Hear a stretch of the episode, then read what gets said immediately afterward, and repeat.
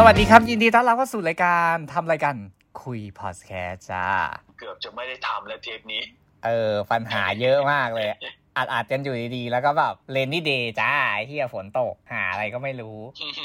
เหมือนชื่อไทยหนังไปเลยแล้วกันนะ เกือบจะไม่ได้ฉายแล้ว หน้าร้อนนี้ แต่ก่อนที่เราจะไปพูดความรู้สึกกันเหมือนเคย แนะนำตัวกันก่อนและบอกกันก่อนเลยว่า episode นี้เรายังคงยึด signature ของเรา ในการสปอยเปิดเผยเนื้อหา อย่างเต็มที่พร้อมคำหยาบคาย ให้แขกรับเชิญแนะนำตัวกันก่อนเลย ส่วนพิธีกรทุกคนรู้กันอยู่แล้วแหละว่าสึกภาษากับเรียวเช่นเคยนะจ๊ะ เออรู้รู้ไว้ซะจะได้ไม่ต้องพูดบ่อย โคตรหาเรื่องอะ ก็ครับสวัสดีครับ ผมบอสจากเพจคามิรีวิวครับ สวัสดีฮะเราจาคุจากเพจจิบชากินเค้กให้อาหารกับภาพน้ยาวมาก ก็สำหรับ Summer Film ni Notte เกือบจะไม่ได้ฉายแล้วหน้าร้อนนี้ ว่าด้วยเรื่องราวของเท้าเปล่า เด็กสาวที่มีความใฝ่ฝันอยากจะทำหนังขึ้นมาสักเรื่องหนึ่งแต่ทีนี้ project ที่เธออยากทำนั้นถูกปัดตก เพราะว่าเสียงโหวตในชมรมภาพยนตร์ เลือกที่อยากจะทำภาพยนตร์โรแมนติกแทน เลยทำให้เธอที่อยากจะบดขยี้หนังโรแมนติกเรื่องนั้น เธอเลยตัดสินใจที่จะเก็บเงินและทำหนังของเธอขึ้นมาเอง นั่นก็คือเรื่องซามูไรวัยละอ่อน ระหว่างที่เธอกำลังไขว่คว้าความฝันอยู่นั้น ก็กลับมีเหตุการณ์บางอย่างที่เรียกได้ว่าเป็นเรื่องที่น่าเหลือเชื่อ และ เต็มไปด้วยปริศนาปริศนานั้นคืออะไร และท้ายสุดเท้าเปล่าจะได้ทำหนังอย่างที่เธออยากจะทำหรือไม่ไปดูกันในภาพยนตร์ Summer Film นิโนเตะเกือบจะไม่ได้ฉายแล้วหน้าร้อนนี้กันนะจ๊ะ ต้องบอกว่าภาพยนตร์เรื่องนี้ถือว่าเป็นภาพยนตร์ม้ามืดสำหรับปีที่แล้ว เพราะว่าเป็นหนังที่หลาย ๆ คนค่อนข้างที่จะรอคอยกันอยู่พอสมควรและสร้างปรากฏการณ์โซเอาในบ้านเราสำหรับ การที่ได้ถูกรับเลือกเข้ามาฉายในงาน Japanese Film Festival 2022 ก็สร้างปรากฏการณ์กันไม่น้อยเลยทีเดียวสำหรับภาพยนตร์เรื่องนี้ เพื่อไม่ให้เป็นการเสียเวลาเราไปพูดถึงความรู้สึกกันก่อนเลย ให้แขกรับเชิญจะเต็มเปิดกันก่อนเลยจ้ะในเรื่องนี้นะครับ ชอบและประทับใจตรงที่มันคือหนังญี่ปุ่นที่บอกเล่าเกี่ยวกับการสร้างหนังญี่ปุ่น ซึ่งเป็นหนังญี่ปุ่นที่ไม่ใช่สมัยใหม่ แต่เป็นสมัยเก่า คิดดูสิครับว่าเออปัจจุบันเนี่ยเราอยู่ปัจจุบันใช่ไหมแล้วเราอยากจะไปสร้างหนังสมัยเก่าเนี่ย มันเป็นอะไรที่แบบว่า เออเว้ยมันก็ไม่ได้มีหนังแบบนี้บ่อย ๆ ให้เราแบบได้ดูกัน แล้วมันไม่ใช่แค่การสร้างหนังอย่างเดียวคือทุกตัวละครนะครับ มันจะแบบว่ามีความเวอร์ทะลุขีดจำกัดของสามัญสำนึกของคนทั่วไปแล้วพูดง่ายก็คือแบบเหมือนใส่ความเบียวลงไปให้เต็มที่ในการทำหนังเรื่องนี้ครับ แต่ละตัวละครก็จะแบบว่าฉันก็มีความฝันของฉัน ฉันก็มีเอ่อความเป็น signature ของฉัน ฉันก็จะทำแบบเนี้ย แล้วมันก็รู้สึกว่า เออ ใส่เข้ามาในหนังแล้วรู้สึกว่ามันก็ไม่ได้แย่ มันรู้สึกว่านี่แหละ คือหนังญี่ปุ่นควรจะเป็นแบบนี้ครับ พูดง่ายๆก็คือผมอะค่อนข้างที่จะชอบตัวละครของเรื่องนี้ เกี่ยวกับการทำหนังว่า เออ พวกเขาเนี่ยใส่ใจกัน และพวกเขาก็มีความแบบว่าเวอร์ในแบบของญี่ปุ่นอืซึ่งมผมก็รู้สึกว่าเออตรงเนี้ยผมประทับใจอ่าแล้วก็ต่อไปนะครับก็จะเป็นการดำเนินเรื่อง ซึ่งผมมาตอนแรกอะก็ ตอนที่ดูตัวอย่างเนี่ยก็ไม่รู้หรอกว่ามันจะมีความเเล่นประเด็นโลกอนาคตเข้ามาเกี่ยวข้องด้วย คือตอนแรกที่ผมเห็นผมคิดว่ามันคือหนังปลุกไฟ และให้กำลังใจในการที่จะทำตามความฝันอะไรสักอย่างหนึ่งประมาณนี้ครับ แล้วแล้วอยู่ๆมันก็เอาพอตนี้เข้ามาใช้เกี่ยวกับโลกอนาคต ผมรู้สึกว่า เออเฮ้ยผู้กำกับน่าจะไปดมเกาวตัวไหนมาบ้างเนี่ยแบบเออเว้ยมันมันได้เหรอ แต่มันได้ครับ แล้วมันเจ๋งมากด้วย มันทำให้หนังเรื่องเนี้ยไม่เหมือนใครใช่ครับแม้กระทั่งตอนจบก็ไม่เหมือนใครเช่นกันครับผมก็เรียกว่าแบบ happy เนาะหลังดูจบ ใช่ครับผม สำหรับเราก็ไม่ได้ดูหนังที่เป็น live action คนแสดงของญี่ปุ่นช่วงหลังๆวันนี้เลย เรื่องนี้น่าจะเป็นเรื่องเรื่องแรกในรอบปีฮะดูไปแบบไม่รู้จักใคร ไม่รู้จักนักแสดง ไม่รู้จักภูมิกับไม่รู้จักทีมงานอะไรเลย แต่บันดาลใจที่ทำให้อยากให้ดูก็คือเห็นใบติด เห็นโปสเตอร์แล้วชอบมาก ดึงดูคิดดว่าเนาะมันต้องมีใช่ใช่คิดว่ามันต้องมี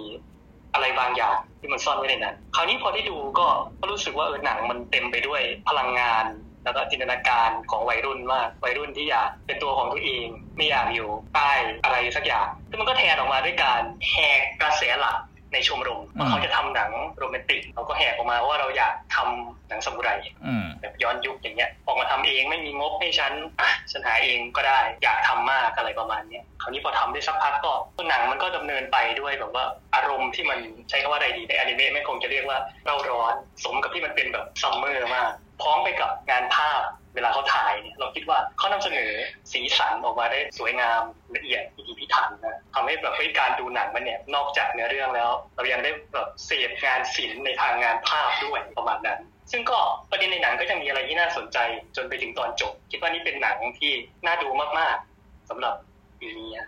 ปีนี้และปีต่อๆไปและจนกว่าจะตาย เห็นด้วยครับ ถ้ามันยังมีหลงเหลือในสตรีมมิ่งให้ดูนะอีดา Summer Film ส่วนตัวมันเป็นหนังที่ให้ความรู้สึกแบบว่า เออ แม่งมัน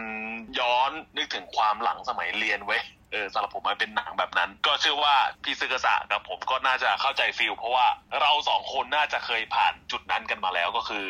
การทำแบบเออหนังสั้น เราอยากทำหนังสั้นเรื่องนี้ขึ้นมาให้ได้ ก็ต้องทำออกมาให้ได้ผ่านประสบการณ์ตรงนั้นมาแล้ว ซึ่งมันก็เลยทำให้รู้สึกว่าหนังเรื่องนี้มันค่อนข้างที่จะคุยกับผมพอสมควรเลยเรื่องนี้ ก็เลยแบบอิ่มเอมเรารู้สึกว่าดูเรื่องนี้แบบนึกถึงตอนนู้นเว้ยเออตอนนั้นมันก็ดีเหมือนกันเว้ยไอตอนนั้น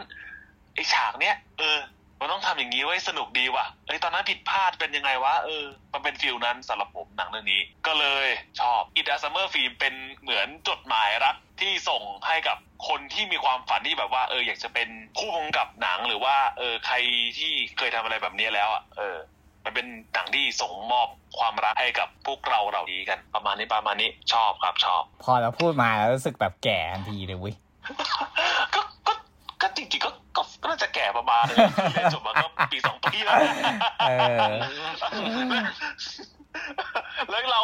เราก็คุยกันหลังไม่ตลอดด้วยเวยแบบว่าเออตอนนี้เราก็อยากทำหนังเรื่องนู้นเรื่องนี้ออกมาว่ะแต่เราก็ไม่มีเวลาทำเหมือนสมัยเรียนแล้วไงเอเอออ คือรู้สึกแบบฟังไปแล้วก็ โอ๊ยงอกเต็มหัวเลยวะถอนงอกทันไหมเนี่ยอะไรอย่างเงี้ยเออเออความรู้สึกหลังดูของพี่เนาะคือต้องใช้คำว่าเรื่องเนี้ย จริง ๆถามว่าเหตุผลที่อยากดูคืออะไรของพี่ คือต้องบอกว่าเห็นโปสเตอร์เนี่ยแหละ เหมือนกับจาคูเป๊ะๆเลย พอเห็นโปสเตอร์แล้วก็รู้สึกแบบเฮ้ยทำไมหนังมันดูแบบดูมี energy อะไรบางอย่างจังวะ มันดูน่าดึงดูดจังวะอะไรอย่างเงี้ยและยิ่งเจอคำโปรยของโปสเตอร์เขานี่แบบหนังย้อนยุค หนังไซไฟ หนังโรแมนติก และหนังวัยรุ่นจะมารวมอยู่กันในเรื่องนี้ พี่ก็แบบ เฮ้ย เดี๋ยวนะ คือโอเคหนังวัยรุ่น เราเข้าใจนะ เพราะหน้าโปสเตอร์มันสื่อแบบเต็มๆอยู่แล้ว หนังโรแมนติก โอเคโอเค ก็เข้าใจแหละว่าชีวิตวัยรุ่นแหละ ก็ต้องแบบมีหวานผสมชีวิตข่มขืนบ้างอะไรบ้างอะเนาะย้อนยุคย้อนยุคนี่มันยังไงวะ เพราะว่าพี่ยังไม่ได้ดูตัวอย่างในตอนนั้น ย้อนยุคไม่เท่าไหร่ความนอตโตเจียเปล่า ไม่ใช่ เพราะดูจากหน้าโปสเตอร์แล้วมันไม่ได้สื่อขนาดนั้นไงแต่ยิ่งพอมาเจอคำว่า sci-fi what อะไรวะเนี่ยมันมันจะยำใหญ่ขนาดไหนวะเนี่ยเออก็เลยทำให้แบบเฮ้ยนอกจากหนังมันดูมี energy แล้วหนังมันน่าจะมีอะไรบางอย่างที่แบบมันน่าจะถูกใจเราแหละเลยทำให้พี่ตัดสินใจที่จะดูเรื่องนี้ แล้วบอกก่อนเลยว่าไม่ได้ดูตัวอย่างด้วย และไม่ได้อ่านเรื่องย่อด้วย สรุปคือไม่รู้เรื่องอะไรเกี่ยวกับหนังเรื่องนี้เลยนอกจากโปสเตอร์เออแล้วพอได้ดูหนังเรื่องนี้ ก็กลายว่าไม่ผิดหวัง แล้วก็รู้สึกเต็มอิ่มกับหนังเรื่องนี้มากและหนังเรื่องนี้มันยังมีประเด็นที่แบบ แอบแฝงเอาไว้ในหนังเยอะมากพอสมควร เดี๋ยวเราจะพูดคุยกันใน section เจาะลึกกันต่อไป แต่ต้องบอกเลยว่าอืมหนังเรื่องเนี้ยตอนที่ดูเรารู้สึกว่า โห energy ความเป็นวัยรุ่นของคนญี่ปุ่นแม่งแรงมาก คือเรามักจะรู้กันอยู่แล้วแหละ หรือบางคนอาจจะยังไม่ได้รู้ก็ได้ก็แบบเป็นเกร็ดความรู้เล็กๆน้อยๆไปเลยก็คือ คนญี่ปุ่นอะส่วนใหญ่เขาจะเรียนกันถึงแค่ช่วงประมาณม .6 ก็จะเรียนกันอยู่ประมาณนั้นเป็นหลักคนที่จะได้เข้าไปเรียนต่อในระดับชั้นปริญญาตรีปริญญาโทปริญญาเอกเนี่ยจะค่อนข้างน้อยพอสมควร ดังนั้นเขาก็เลยมักจะบอกว่าช่วงที่เปล่งประกายที่สุดของ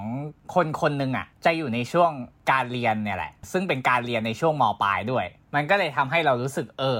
หนังเรื่องเนี้ย energy แม่งแบบมันมาเต็มมากสำหรับความเป็นวัยรุ่นอะเพราะวัยรุ่นมันเป็นช่วงที่แบบเออ เรามีความฝันที่เราอยากจะไปไขว่คว้า ไม่ว่าจะเป็นความฝันเล็ก หรือความฝันที่ยิ่งใหญ่อย่างหนังเรื่องนี้คือการทำหนังอะไรอย่างเงี้ยมันเลยทำให้หนังเรื่องนี้เปลี่ยนไปด้วย energy อย่างที่เราพูดย้ำๆกันบ่อยมาก พอมันเปลี่ยนด้วย energy แล้วเราดูแล้วเราก็รู้สึกแบบเฮ้ยเราเหมือนได้รับ energy อะไรบางอย่างกลับมาจากหนังเรื่องนี้เพราะว่าเนื่องด้วยว่าอะทุกคนในepisode เนี้ยที่มาคุยกันอะก็โตกันหมดแล้ว ผ่านช่วงวัยเรียนกันมาแล้ว ก็เจออุปสรรค ปัญหาต่างๆ จากการทำงานปัญหาชีวิตอะไรเยอะแยะมากมาย ก็ทำให้แบบเออไฟในชีวิตเราที่แบบมันหล่อเลี้ยงมาก็ถูกบั่นทอนไปบ้าง หายไปบ้าง ลดน้อยลงไปบ้างอะไรอย่างเงี้ย พอได้มาดูเรื่องเนี้ยมันเลยทำให้รู้สึกแบบเออมันปลุกไฟในชีวิตที่อยากจะแบบออกไปใช้ชีวิตให้เต็มที่ออกไปไขว่คว้าความฝันอะไรบางอย่าง หรือหยิบเอาความฝันที่ เราเคยปล่อยทิ้งไปแล้ว กลับขึ้นมาทำอีกรอบหนึ่งอะไรประมาณนั้น เออ ซึ่งแบบเชียร์แม่งเจ๋งว่ะ เนี่ยคล้ายๆกันเลยพี่คือตอนดูจบอะแม่งมีแว็บในหัวเลยนะว่าพี่แบบไอ้เหี้ยกู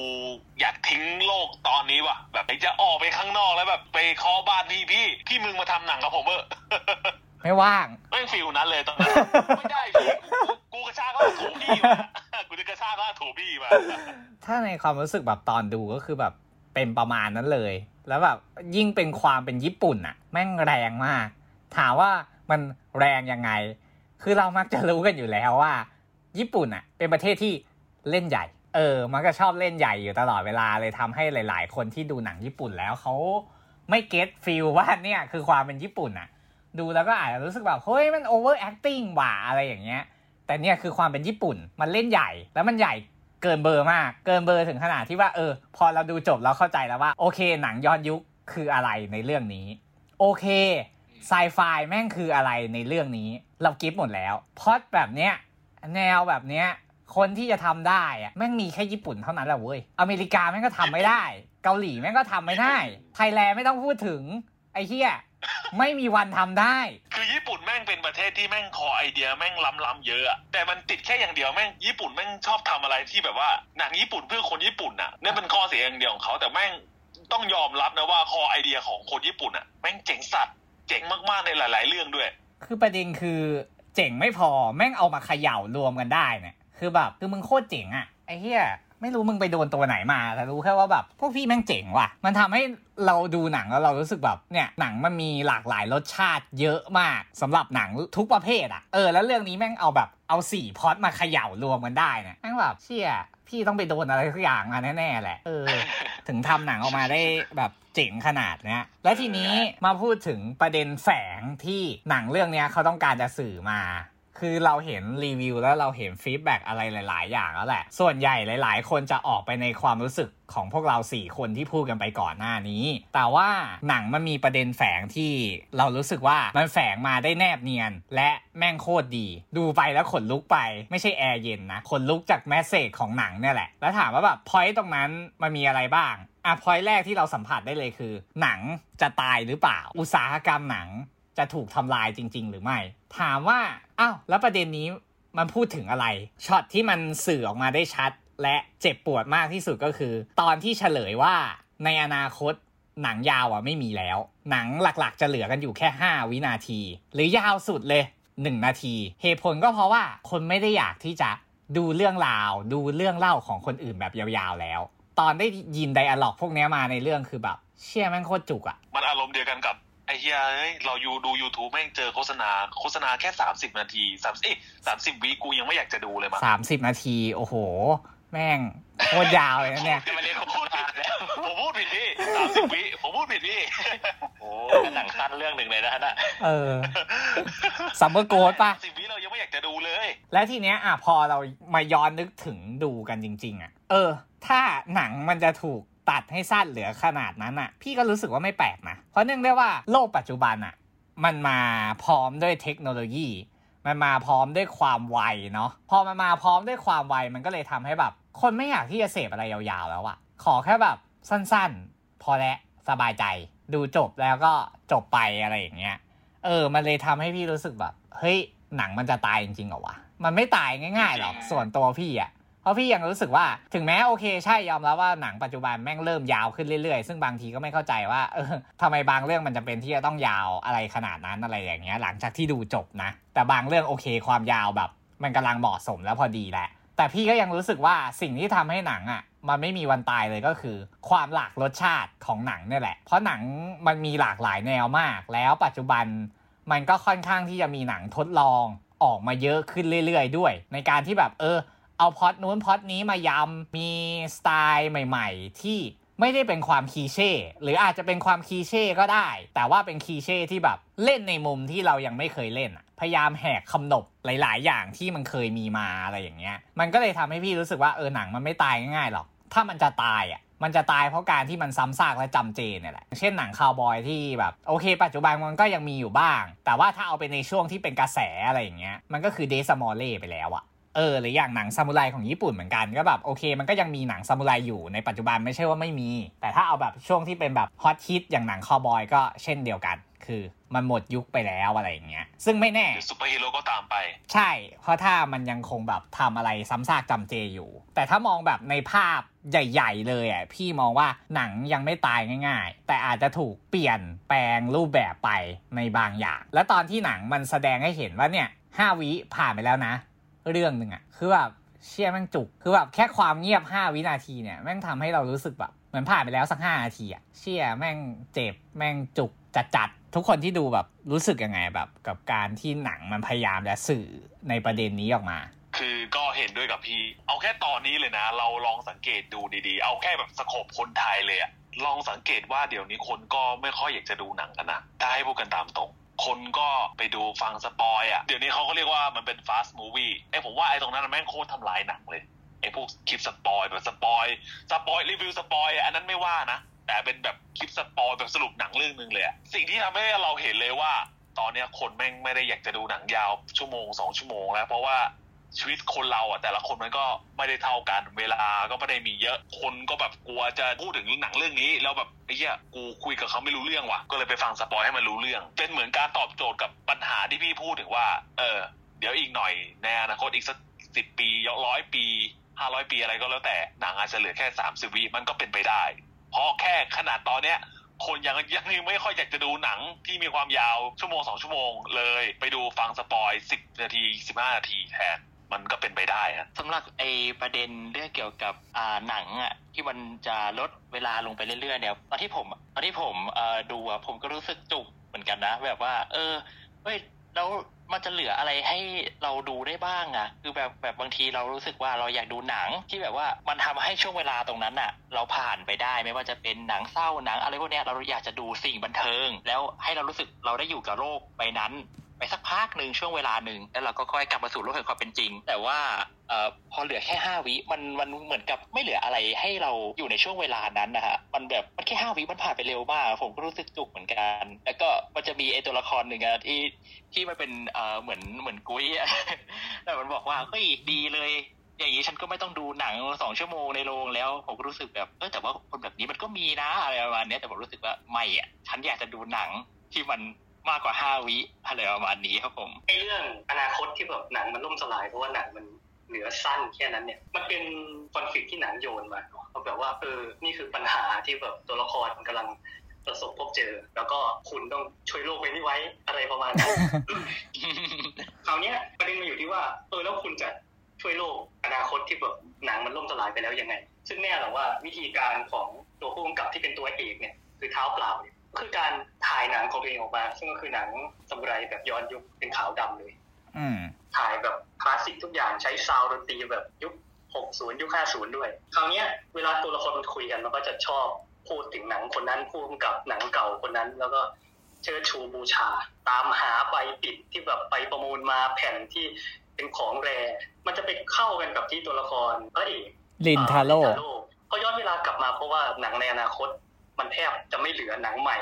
ที่เขาต้องการถูกผลิตออกมาแล้ว เพราะว่าหนังใหม่ๆมันเหลือแค่ห้าวินาที เขาอาจจะคิดว่าเออเขาไม่เหมาะกับของแบบนั้นเขาเลยไล่ดูหนังเก่าของพุ่งกับ คนนี้ที่จะโด่งดังในอนาคต แต่ว่าขาดแค่ผลงานเดบิวต์ชิ้นแรกที่ฉายในงานโรงเรียนในฤดูร้อนเขาเลยนั่งการไม่ชีนกลับมาแต่กลายเป็นว่าเขาต้องเขาก็กลายเป็นหนึ่งในตัวแสดงซะเองเป็นตัวเอกด้วย ทั้งหมดนี่มันก็เลยทำให้ดูเหมือนว่า ถ้าคุณอยากให้หนังมันอยู่ต่อไป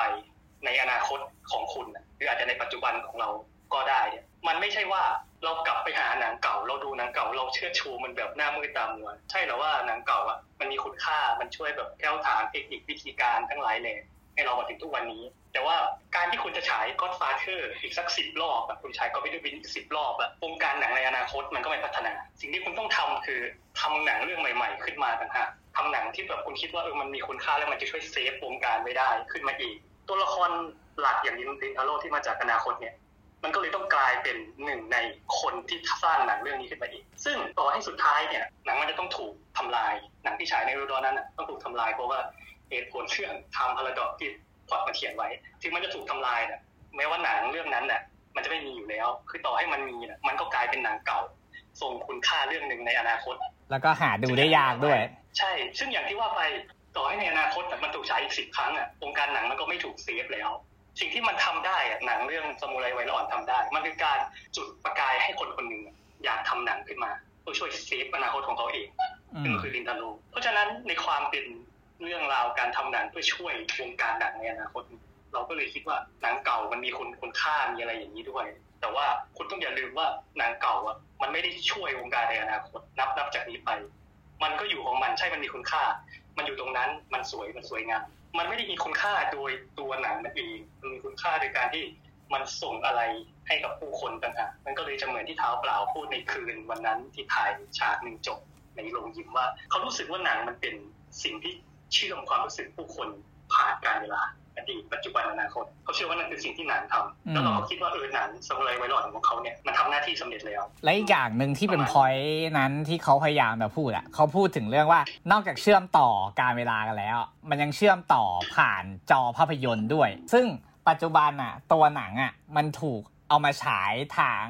สตรีมมิ่งเยอะ พอมันเป็นสตรีมมิ่งก็อย่างที่พี่พูดไปเรื่องเทคโนโลยีด้วยแหละ มันก็เลยทำให้พี่รู้สึกว่า เพราะการที่มันลงสตรีมมิ่งด้วย มันเลยทำให้คุณค่าของหนังอะ่ะ มันเลยดูเหมือนแบบถูกบั่นทอนลงไปด้วยอะ่ะ เออ ซึ่งส่วนนี้มันก็ไปสอดรับของเรื่องเทคโนโลยีด้วยแหละ นอกจากอะ มันจะมี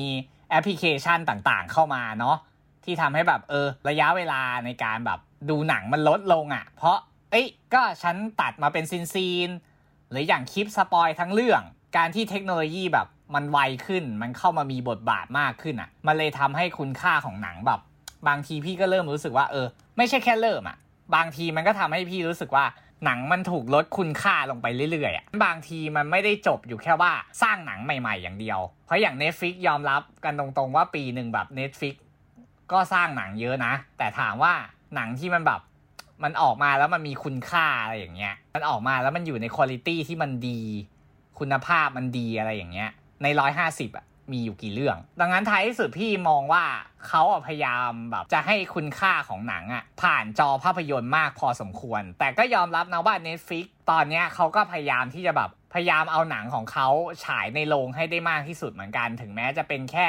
ที่อเมริกาที่เดียวก็เหอะ เนื่องด้วยว่าการที่เวทีออสการ์น่าจะสัก 3-4 ปีที่แล้วมั้งเนาะที่เขาไม่ให้หนังของทางสตรีมมิ่งอะเข้าชิงรางวัลได้ ก็เลยทำให้ Netflix อะต้องฉายในโรงด้วย แต่เขาก็เลือกที่จะฉายเรื่องที่แบบ เฮ้ย เรื่องนี้มันต้องได้นอมินีบ้างแล้ววะ เรื่องนี้แม่งดีจริง ๆ เออเขาถึงยอมปิดโรงอย่างเช่น Tick, Tick... Boom!เป็นต้น Roma Irishman เนี่ยพวกนั้นอะมันก็เลยทำให้แบบพี่ก็ยังค่อนข้างรู้สึกว่าหนังเรื่องนี้เขาพยายามมาสื่อถึงการดูหนังบน โรงภาพยนตร์ด้วย experience มันไม่ได้หรอก การที่ดูในจอทีวี หรือจอโทรศัพท์มันสู้ไม่ได้กับการที่เราได้ experience จากในโรงภาพยนตร์ มันอาจจะถูกทำลายในไม่ช้านี้ แต่ว่าไม่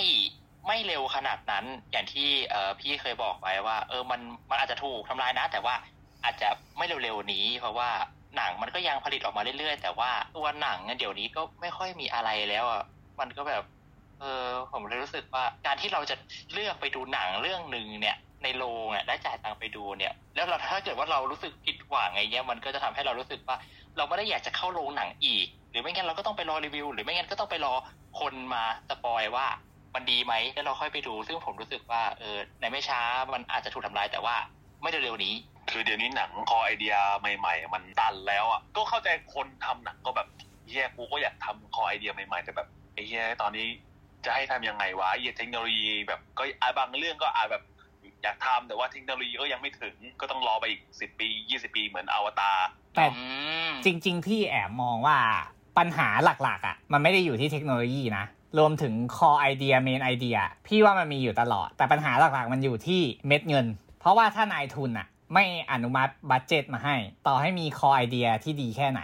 เราก็ทำมันไม่ได้เว้ย แต่เอาจริงๆ หนังเรื่องนี้แบบ มันก็ค่อนข้างจะแสดงให้เห็นเรื่องเทคโนโลยีอีกอย่างหนึ่งนะ ก็คือสมัยก่อนอะหนังมันค่อนข้างที่จะเป็นแบบเรื่องเฉพาะตัวมากพอสมควรเลยนะ เพราะว่าการที่เราแบบจะทำหนังเรื่องหนึ่งอะมันต้องมีกล้อง ซึ่งกล้องแบบอภิมหาราคาแพง ต้องมี set up ต้องมีทีมถ่ายอะไรเยอะแยะมากมายเนาะแต่เนื่องด้วยว่า ยุคปัจจุบันไงทุกคนสามารถเข้าถึงนอกจากข้อมูลได้แล้ว เข้าถึงเทคโนโลยีได้แทบทุกคนแล้วกล้องมือถือก็ถ่ายหนังได้นี่เดี๋ยวนี้คุณภาพก็ดีเอออย่างเช่นแบบมันจะมีหนังของต่างประเทศที่ใช้ iPhone 5 ถ่าย 5s มั้งตอนนั้น หรืออย่างปัจจุบันก็แบบอ่าหนัง Steam Iron มั้งน่าชื่อนี้ของ Zack Snyder ก็ใช้กล้อง iPhone ถ่าย มันเลยทำให้แบบปัจจุบันอะหนังใครทำก็ได้แหละ แต่หลักๆ เรื่องเงินก็ยังเป็นปัจจัยสำคัญอยู่เหมือนกัน เพราะอย่างอ่าหนังที่คารินทำหรือหนังที่เท้าเปล่าทำมันค่อนข้างที่จะแบบเป็นหนังที่ไม่ต้องใช้ทุนสูง แต่ถ้าจะทำหนังไซไฟอย่างเงี้ยบัตเจ็ตแบบเด็กสมัยเรียนเนี่ยทำไม่ได้ง่ายๆนะ ไม่ใช่แค่ทำไม่ได้ง่ายๆด้วย ความเป็นไปได้แทบจะเป็นศูนย์เพราะปัญหาหลักๆเลยคือเรื่องตังค์ ดังนั้นพี่เลยมองว่า core idea main idea มันยังมีอะไรใหม่ ๆ อยู่ตลอดแหละ แต่ปัญหาหลักๆมันคือเรื่องตังค์เออ ถ้าเราไม่มีตังค์เราก็ทำไม่ได้ไง ทุกอย่างมีความสำคัญหมดอะเออทั้งสถานที่เงินผู้สนับสนุน อืม และอีกประเด็นหนึ่งที่พี่สกัดได้จากหนังเรื่องนี้เลยนะ ก็คือ เราจะเห็นนะว่าเท้าเปล่าไม่ชอบหนังโรแมนติกของคาริน เหตุผลด้วยที่ว่าแม่งบอกรักกันทั้งเรื่องเลยครับเห็นอันนี้ อันเนี้ยก็แอบเห็นด้วย ซึ่งอันเนี้ยผมก็ค่อนข้างเข้าใจเท้าเปล่านะคือผมคุยกับพี่บ่อยมากนะว่าไอ้เหี้ยพี่ผมแม่งเบื่อหนังรักญี่ปุ่นว่ะตอนเนี้ยไอ้เหี้ยแต่มึงจะฟุ้งฟิ้งทุกเรื่องไม่ได้นะเว้ยแต่ในความรู้สึกพี่นะ พี่มองเป็นอย่างนี้ หนังมันมีความหลากหลาย หนังมันไม่ได้มีอยู่แค่ประเภทเดียวเท่านั้น แต่เนื่องด้วยว่าเท้าเปล่า ดันชอบหนังย้อนยุค ดันชอบพวกหนังซามูไรไงแล้วทีเนี้ยเท้าเปล่าอะเอา identity ของตัวเองอะมา เบียดหนังอื่นออก คือประเด็นคือเท้าเปล่าก็ไม่ได้เกลียดหนังรักจากที่ดูอะแต่พี่แค่รู้สึกว่านางอยากทำหนังของนางอะแต่ชมรมแม่งไม่เลือกอะพอชมรมไม่เลือก มันเลยทำให้นางมีความรู้สึกแบบเฮ้ยหนังฉันอะบทฉันมันเจ๋งนะเว้ยแต่ของพวกเธออะแม่งอะไรอะเออาก็ฉันรักเธอที่สุดเลย ฉันรักเธอที่สุดเลย ฉันรักเธอมากๆเลย กูรักมึงอีเฮียอะไรอย่างเงี้ย เออ ดูเยอะไปจริงฮะนนั้นเออ มันเลยทำให้วิ่งรอบทะเล แล้วก็ไดสกิเดนอะไรประมาณนั้นอะมันเลยทำให้แบบ โอเค พี่เข้าใจเท้าเปล่าแหละ ไม่ใช่ว่าไม่เข้าใจแต่อย่างที่บอกไปว่า หนังมันมีหลากหลาย แต่ทีเนี้ยมันก็ไม่ใช่ว่าทุกคนที่จะชอบหนังแนวเดียวกันเหมือนเหมือนกัน เราก็ต้องเคารพคนอื่นด้วย ไม่ใช่แบบจะเอาตัวเองเป็นที่ตั้ง เพราะอย่างเช่นพี่อย่างเงี้ย พี่ก็ไม่ได้ชอบหนัง horror เออ พี่กล้าพูดเลย พี่ก็ไม่ได้ชอบหนัง horror การที่แบบจะบอกว่า แกไม่ดูหนัง horror แกก็ไม่ใช่คนดูหนังอะไรอย่างเงี้ย มันก็ไม่ใช่อะ หนังมันมีหลากหลายแนว แต่มันก็ไม่ได้หมายความว่าทุกคนจะชอบทุกแนวไหมอะ แล้วอย่างน้อยคนหนึ่งอะ จะมีหนัง type หนึ่งที่ตัวเองชอบมากๆ อย่างเช่นพี่ พี่จะชอบแอคชั่นไซไฟ อ้าวสอง type นี่หว่า ไม่ได้ type เดียว เออเออ หรือถ้าเอาแค่ในตัวละครในเรื่องเนี้ย ก็บลูฮาวายเอออยู่ในกองถ่ายซามูไรย้อนยุคแต่สุตัวเองชอบหนังแบบเออรัก comedy เนาะอืมอืมแต่ว่าใช่ตัวเองก็ไม่ได้เกลียดหนังของเพื่อนที่เพื่อนกำลังจะทำขึ้นมาไง ตัวเองก็พร้อม support ซึ่งอันนั้นอะ เป็นพอยที่เขาพยายามสื่อเลยว่าชอบต่างแนวกันแล้วไงอะ แต่เราก็เป็นมนุษย์เหมือนกันเราก็อยู่ร่วมโลกกันได้ ฉันก็ไม่ได้ก้าวก่ายความสุขของเธอนี่ เธอชอบ โอเค ฉันเข้าใจ ฉันก็พยายามที่จะแบบ เรียนรู้ไปด้วย ฉันก็ไม่ได้เกลียดหนังเธอนะ ซึ่งเนี่ยมันคือ main point อีกประเด็นหนึ่งที่หนังพยายามสื่อเว้ย ชอบต่างแนวกันแล้วไงอะไม่จำเป็นที่จะต้องแบบมากีดกัน ไม่จำเป็นที่จะต้องมาทะเลาะกันนี่ ก็ฉันชอบแนวนี้ หรืออย่างกองถ่ายของคารินเองก็ตอนกองถ่ายของของเท้าเปล่ามีปัญหาก็มาช่วยนี่ หรือตอนกองคารินมีปัญหาเท้าเปล่าก็มาช่วยนี่เนาะ อืม เราก็มีหนังที่เราชอบเป็นสไตล์ของตัวเอง แต่ท้ายสุดมันก็ไม่ได้หมายความว่าแบบ เราจะต้องไปยัดเยียดความชอบของเราให้กับคนอื่น ถ้าเขาไม่ชอบ มันเป็นเรื่องที่เราพูดกันแทบจะทุกเทปเลยนะเรื่องเออว่าความชอบแต่ละคนมันไม่เหมือนกันนะเนาะนอกจากอุตสาหกรรมหนังที่อาจจะถูกทำลายในอนาคต เป็นพอยต์หนึ่งที่หนังเรื่องนี้พยายามสื่อแล้ว ความหลากหลายของหนัง และการอยู่ร่วมกันในแนวที่ต่างคนต่างไม่ชอบ ก็เป็นอีกหนึ่งพอยต์ที่หนังเรื่องนี้พยายามนำเสนอออกมาด้วย นอกจากความสนุกและความเป็นญี่ปุ่นแบบเต็มสูบ และความเป็นวัยรุ่นแบบเต็มสูบของหนังเรื่องนี้ มันเป็นสองพอยที่พี่มองแล้วแบบ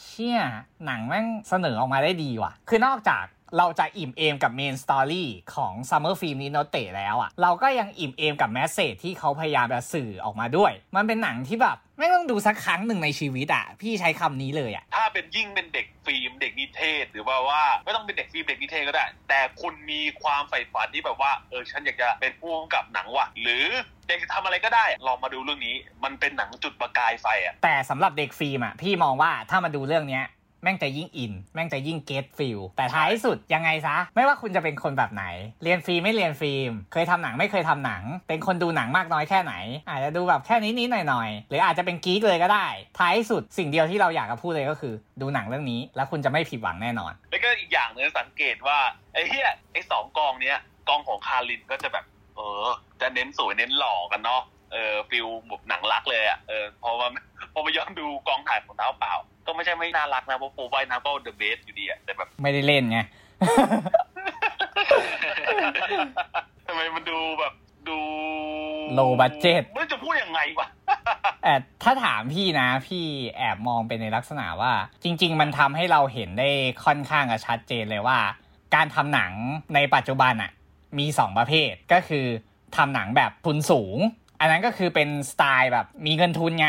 มาสนับสนุนในการสร้างหนัง แต่ว่าหนังของเท้าเปล่า ก็ไม่เชิงว่าเป็นหนังของมือสมัครเล่นนะ แต่เป็นกองถ่ายหนังสำหรับทุนต่ำอะเออ พอเป็นทุนต่ำทีนี้สิ่งที่ตามมาคืออะไร ก็ต้องถ่ายแบบเท่าที่มีอะกล้องก็ไม่ได้กล้องใหญ่มอนิเตอร์ก็ไม่ได้มีให้นั่งดู ทีมงานก็น้อย ใช้ก็แบบอะเอาแค่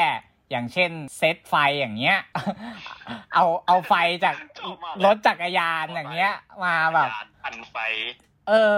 คือมันเห็นได้เลยว่า เนี่ยระหว่างมีตังค์กับไม่มีตังค์อะมันเป็นยังไงก็แล้วมันก็ยิ่งทำให้เห็นได้เลยว่าเนี่ย ปัจจุบันน่ะ เทคโนโลยีมันเข้าถึงได้แล้ว ต่อให้คุณมีแค่กล้องมือถือ คุณก็สามารถทำได้เหมือนกัน ดังนั้นอย่าให้ขีดจำกัดอะไรบางอย่าง วงเล็บที่ไม่ใช่เงิน อย่าให้ขีดจำกัดอะไรบางอย่าง มาจำกัดกรอบความคิดของคุณ ถ้าคุณอยากทำทำเลย วงเล็บถ้าไม่พูดถึงเรื่องเงิน ยังคงย้ำคำนี้เหมือนเดิม เพราะถ้าพูดถึงเรื่องเงิน อาจจะไม่ได้ทำผมอยากจะพูดถึงฉากประทับใจครับว่าผมมีฉากประทับใจอะไรบ้างในเรื่องนี้ ซึ่งมันมีฉากหนึ่งครับที่อาจจะเป็นฉากที่ทุกคนอะ ไม่ได้มองว่ามันเป็นฉากไคลแม็กหรือฉากพีคอะไรฮะ ผมมองว่ามันเป็นฉากเล็ก ๆ ที่ผมรู้สึกว่ามันทัดใจผมมาก นั่นก็คือเป็นฉากที่คุณเท้าเปล่าอะครับ เขาได้ไปดูหนังขาวดำในโรงคนเดียวฮะตอนนั้นนะแล้วตอนนั้นก็จะเจอกับลินทาโร่พอดี แต่ว่ายังไม่รู้จักกันก็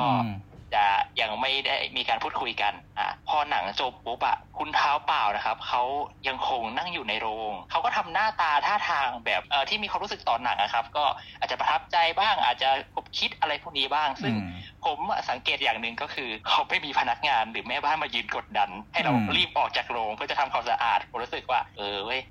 คือแบบเราก็อยากจะอยู่ในโรง แล้วเราก็อยากจะเก็บช่วงเวลานั้นไว้ว่าเออเนี่ย เราอะชอบ และประทับใจ แล้วเราก็ผมคิดอยู่ในโรงไปสักพักหนึ่งอยากจะให้มันเป็นในช่วงเวลานั้น คือแบบต้องเป็นช่วงเวลานี้เท่านั้นเหมือนตอนที่ผมไปดูลาลาแลนด์อะผมก็อืมรู้สึกแบบนั้นเลย รู้สึกว่าเออยังไม่อยากจะออกจากโรงอะต่อให้เครดิตโลมันจบแล้วอะผมก็เลยรู้สึกว่าอยากจะนั่งแล้วก็นั่งคิดวิเคราะห์แล้วก็นั่งเก็บความประทับใจณตอนนั้นไว้ เพราะถ้าเกิดว่าให้ออกไป จากที่เนี่ยมันก็จะไม่ใช่แล้วมันก็จะเป็นอีกความคิดอื่นว่าเออฉันจะกลับบ้านยังไงฉันจะกินข้าวอะไรดีนะอะไรประมาณนี้อืมซึ่งผมว่าตรงเนี้ยมันเป็นซีนที่สำหรับผมอะมันว้าวมากแล้วแบบมันประทับใจผมมากครับผม แต่ว่าเราต้องออกจากโรงเพราะโดนพนักงานมาไล่ ใช่ครับ ไม่ไม่พนักงานก็จะเป็นแม่บ้านมายืนรอ แบบว่า เออเมื่อไหร่ลูกลูกจะออกไปสักทีละอะไรประมาณเนี้ยอืถามว่าพี่ชอบช็อตไหนเหรอ ถ้าเอาแบบจริงจังช็อตที่พี่ชอบก็จะเป็นช็อตไฮไลท์นั่นแหละ ก็คือห้าวิผ่านไปหนังจบไปเรื่องนึงแล้วนะอืมช็อตนั้นแม่งคือแบบเป็นช็อตที่เจ็บปวดแล้วแบบยังจำได้จนถึงตอนเนี้ยคือแบบแม่งทำให้เจ็บได้อะไอ้เหี้ยแม่งเจ็บเจ็บพี่เหี้ยเออจริง ๆ ถามว่ามันยังมีช็อตอื่นอยู่ไหมมันก็ยังมีช็อตอื่นที่แบบที่พี่ชอบอยู่เหมือนกันอย่างเช่นช็อตที่คุยกันว่าเออหนังเชื่อมต่ออดีต ปัจจุบันและอนาคตเข้าไว้บนจอภาพยนตร์จอใหญ่ ๆ อะไรอย่างเงี้ย ช็อตนั้นก็เป็นช็อตที่พี่ชอบ เออเพราะพี่รู้สึกแบบเชี่ยแม่งสัมผัสได้ถึงความแบบความมีคุณค่า ความล้ำค่าของภาพยนตร์อะเชี่ยหนังมันไม่ตายง่ายหรอกหนังมันอยู่คู่กับเราไปเนี่ยแหละ แต่แค่แบบมันจะถูก disrupt มันจะถูกเปลี่ยนแปลงไปในรูปแบบไหนมันก็อีกเรื่องหนึ่งอะไรอย่างเงี้ยบางทีมันก็เลือกยากเหมือนกันเพราะแม่งชอบหนังทั้งเรื่องอะแต่ถ้าเอาแบบพูดติดตลกก็ชอบทุกฉากที่มีน้องโฟมว่ายน้ำออกมาน้องแว่นของเรานะจ๊ะเออ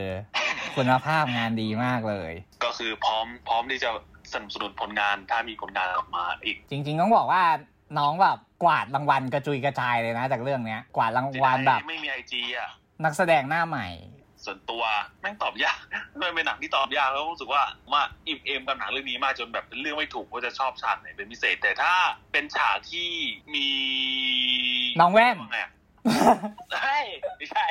มีส่งผลกับผมมากที่สุดนะ เป็นฉากที่แดดดี้บอยอะส่งไม้กวาดให้กับเท้าเปล่าว่า เนี่ยเธอควรเป็นคนทำอย่างนี้นะเออผมตีความถามมันเองว่า มันคือแดดดี้บอยอะไม้กวาดนั่นน่ะเปรียบเสมือนจดหมายจดหมายรัก และตัวเท้าเปล่าคือผู้กำกับส่วนอืมรินทาโร่นาเกเรปัตโทเนี่ยไม่ใช่ ไม่ใช่โดนเซเบอร์ เออ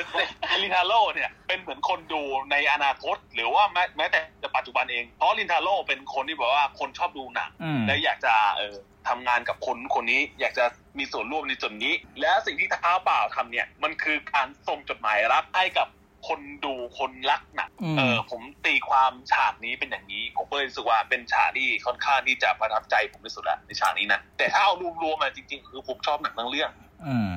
โดยเฉพาะน้องโฟมว่ายน้ำอืมแน่นแล้ว คุณภาพ คุณภาพที่แท้ถูก แล้วจริงๆช็อตนั้นอะ มันก็แอบแฝงอะไรบางอย่าง ไปพร้อมๆกันด้วยก็คือ เราก็รู้อยู่แล้วแหละว่าเท้าเปล่าชอบลินทาโร่มันก็เลยกลายเป็นแบบนอกจาก ส่งแมสเซจความรักระหว่างผู้กำกับไปหาคนที่ชอบหนังแล้ว นั่นน่ะคือพล็อดโรแมนติก มึงบอกลากันด้วยการฟันดาบอะเออใช่ใช่เพราะคู่เนี้ยก็ชอบหนังซามูไรเหมือนกัน มันก็เลยเลือกวิธีการบอกรักด้วยการที่ว่าสู้กันด้วยการดวลดาบ เชื่อแม่งล้ำจัด ดาบของลินทาโร่ก็จะเป็นดาบวารีนากาเละเออ เอามาดับไฟ ไอ้เหี้ย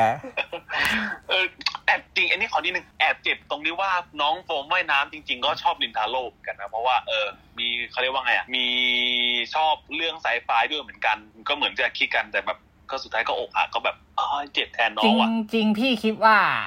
ไม่ใช่เพราะชอบไซไฟเหมือนกันเออนางดูแบบเป็นสไตล์รักข้างเดียวมากกว่าจากที่พี่ดูในหนังนะ ถามว่าทำไมดูช็อตแรกที่อยู่ด้วยกันเลย น้องโฟมว่ายน้ำบอกว่า ฉันไม่ชอบคนหน้าหล่อแบบนาย เออ เพราะมันทำให้ฉันทำตัวไม่ถูก ซึ่งดูจาก feel รินทาโร่แล้วรินทาโร่แม่งยังตกใจเลยว่าแบบอ้าวกูหล่อแล้ว เออดังนั้นถ้าให้พูดกันตรงๆ น้องโฟมว่ายน้ำอะรักข้างเดียว พี่ดูช็อตนั้นก็แบบอ่าฮะโอเค get feel แล้วจริง ๆ ตัวเองอะแอบชอบ แต่แค่ไม่พูดตรงๆ ก็เลยบอกว่าฉันไม่ชอบคนหน้าหล่อเพราะไม่รู้ว่าจะทำตัวยังไงไออย่างหลังอะใช่ แต่จริง ๆอะกูอะชอบมึง เออแค่นั้นแหละอืมของเรานี่มันจะเริ่มตั้งแต่ ตอนที่ฉายหนังไปสักพักแล้วก็เท้าเปล่าจะเริ่มคิดว่าตอนจบมันไม่ใช่ มันต้องไม่ใช่แบบนี้ อะก็ก็คือเป็นตอนนั้นอืมไปถึงจบหนังเลยจะยาวมากก็มันจะมาเริ่มสิ่งที่มันทำให้เราแบบเริ่มคลิกจริง ๆ ก็คือจะเป็นจะเป็นเหมือนกันนะ จะเป็นตอนฉากที่แดดดี้บอยเขายื่นไม้กวาดซึ่งก็เป็นดาบนั่นเลยให้อืมอืมแล้วก็บอกว่ามันมันมันมันควรจะเป็นเธออะไรประมาณนั้นเนาะในแง่หนึ่งคือแบบเขารู้แล้วว่า คือไอ้ที่เนี่ย มันเป็นฉากจบของหนังที่เขาถ่ายอืมเขารู้แล้วว่าหนังมันควรจะจบแบบแบบแบบไหนเดดดี้บอยก็รู้กันว่าหนังควรจะจบแบบไหนแต่ว่ารู้ว่าคนที่ควรจะสู้กันน่ะมันควรจะเป็นใครใครที่เป็นศัตรูของกันและกัน ก็คือเท้าเปล่ากับรินทาโร่ในแง่หนึ่งคือไอ้ scene ฟันดาบที่ยาวยืดแล้วก็พูดความในใจออกมาเนี่ยมัน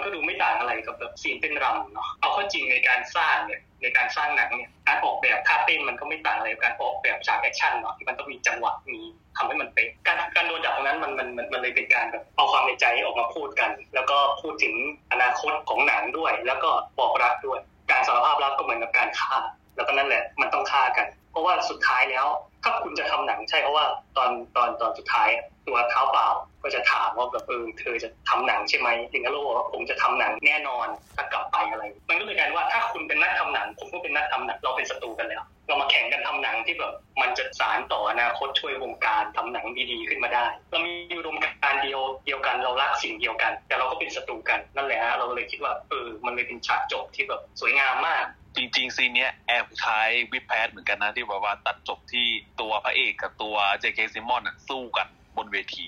อืมคล้ายๆอยู่นะ ถ้ามองอีก feel หนึ่งอะสำหรับ episode นี้ประมาณนี้แล้วกัน เพราะเรารู้สึกว่ามันเป็นหนังที่แบบหลาย ๆ อย่างจริงๆเราก็ยังอยากที่จะพูดต่อนะ แต่เราก็รู้สึกว่ามันหาคำพูดมาบรรยายไม่ถูกอะน้องแว่นน่ารักครับ น้องแว่นน่ารักเออเชียร์น้องแว่นเชียร์น้องแว่นน้องชื่ออะไรนะโฟมว่ายน้ำเออผมว่ายน้ำนะอ่าใช่ครับผมไปน้ำอะน้องโฟมว่ายน้ำน่ารักบูน่ารัฮากวายบูฮาวายนี่ตอนแรกอะถ้าไม่ถ้าไม่บอกนะคิดว่านานาโคมัสึน่าคนเหมือนเลย ไม่เหมือนเหมือนกันครับไม่เหมือนเอ้ยอันนี้ขออีกนิดนึงคือสารภาพนะว่าเรื่องเนี้ย ไม่เคยอยู่ในหูผมเลยนะว่าจะอยากจะดูอะอีซัมเมอร์ฟิล์มอืมโดนพี่ป้ายยา เป็นไงล่ะ โดนน้องแว่นตกเหี้ยของดี จริง ๆ ชอบชอบสามคนเลยนะ ชอบทั้งสามคนเลยในแก๊งเนี้ยรู้สึกว่าแบบเออตัวมันเป็นตัวละครที่โดดเด่นเออทั้งเออเท้าเปล่าทั้งบูฮาวายทั้งฟงว่ายน้ำดีดีดีเลิศแหเหมืละอนกันครับ ผมก็เอโดนอผมก็โดนเอ่อพี่ เอ่อป้ายยาเหมือนกันว่าอุ้ยเรื่องนี้มันดีมากเลยนะอ่า ดูก็ได้ เออดีจริงแท้อืม เนี่ย โดนดักตีหัวกันหมดอะเอออะก็สำหรับ Summer Film นี้โนเตะเจ็ดเซียนคนทำหนังไม่ใช่ เออ ถึงแม้มันจะเจ็ดคนเหมือนกัน พี่ก็แอบคิดว่าเออมันน่าจะแอบล้อเจ็ดเซียนซามูไรอยู่พอสมควรแหละเพราะหนังมันก็ล้อความเป็นซามูไรอยู่ด้วยอะนะ จากการที่เป็นความกิ๊ก ของเท้าเปล่าสำหรับเกือบจะไม่ได้ฉายแล้วหน้าร้อนนี้ ดูกันไม่ผิดหวังแน่นอน และก่อนที่จะจากกันไป ให้แขกรับเชิญ ฝากผีฝากไข่หน่อยบอสนะครับทำเพจคามิรีวิวอยู่ครับอืมแล้วตอนนี้ก็มีเปิดเป็นทวิตเตอร์แล้วครับผมชื่อคามิรีวิวชื่อเดียวกันครับผม ก็จะเป็นเพจที่เกี่ยวกับรีวิวหนังแอนิเมชันหรือหนังสือ หรืออะไรพวกเนี้ยครับที่แบบรู้สึกว่าอยากจะทำรีวิว แล้วก็ signature ของเพจผมก็คือการด่านั่นเองฮะอืมด่าไว้ก่อน ไม่รู้ใครสอนเออเรานะฮะจากคุทำเพจ Facebook อยู่ฮะ ชื่อว่าจิบชากินเค้กให้อาหารกับภาพน้ำเพจสีชมพูรูปโปเป็นอายานามิเลเนาะจากอีวันเกเลียนอ่าก็จะมีเขียนถึงหนังถึงอนิเมะแล้วก็ถึงหนังสือบ้างฮะมังงะอะไรประมาณนี้ เขียนไปทั่วจากประเภทไม่ค่อยได้ ประมาณนั้นฮะอ่าใครสนใจลองเข้าไปสำรวจได้ก็สองเพจคุณภาพ และอย่าลืมติดตามทำรายการของเราช่วงนี้หลักๆ จะออกไปทางพอดแชร์กันซะเยอะหน่อย แต่ก็ยังไงกดติดตาม กดไลค์ กดแชร์ได้นะจ๊ะ กดเยอะใช่ กดเถอะ กดเถอะ กดเถอะๆ กดทั้งสามเพจเลย โอเค ก็ดีมากครับทำรายการคุย podcast episode นี้ ขอตัวลาไปก่อน เจอกันใหม่ episode หน้า จะเป็นเรื่องอะไรจะคุยกัน topic ไหน รอติดตามกันได้เลยนะจ๊ะ บ๊ายบายครับจ้าจ้าได้สกีบ๊ายบายครับได้สกีได้สกี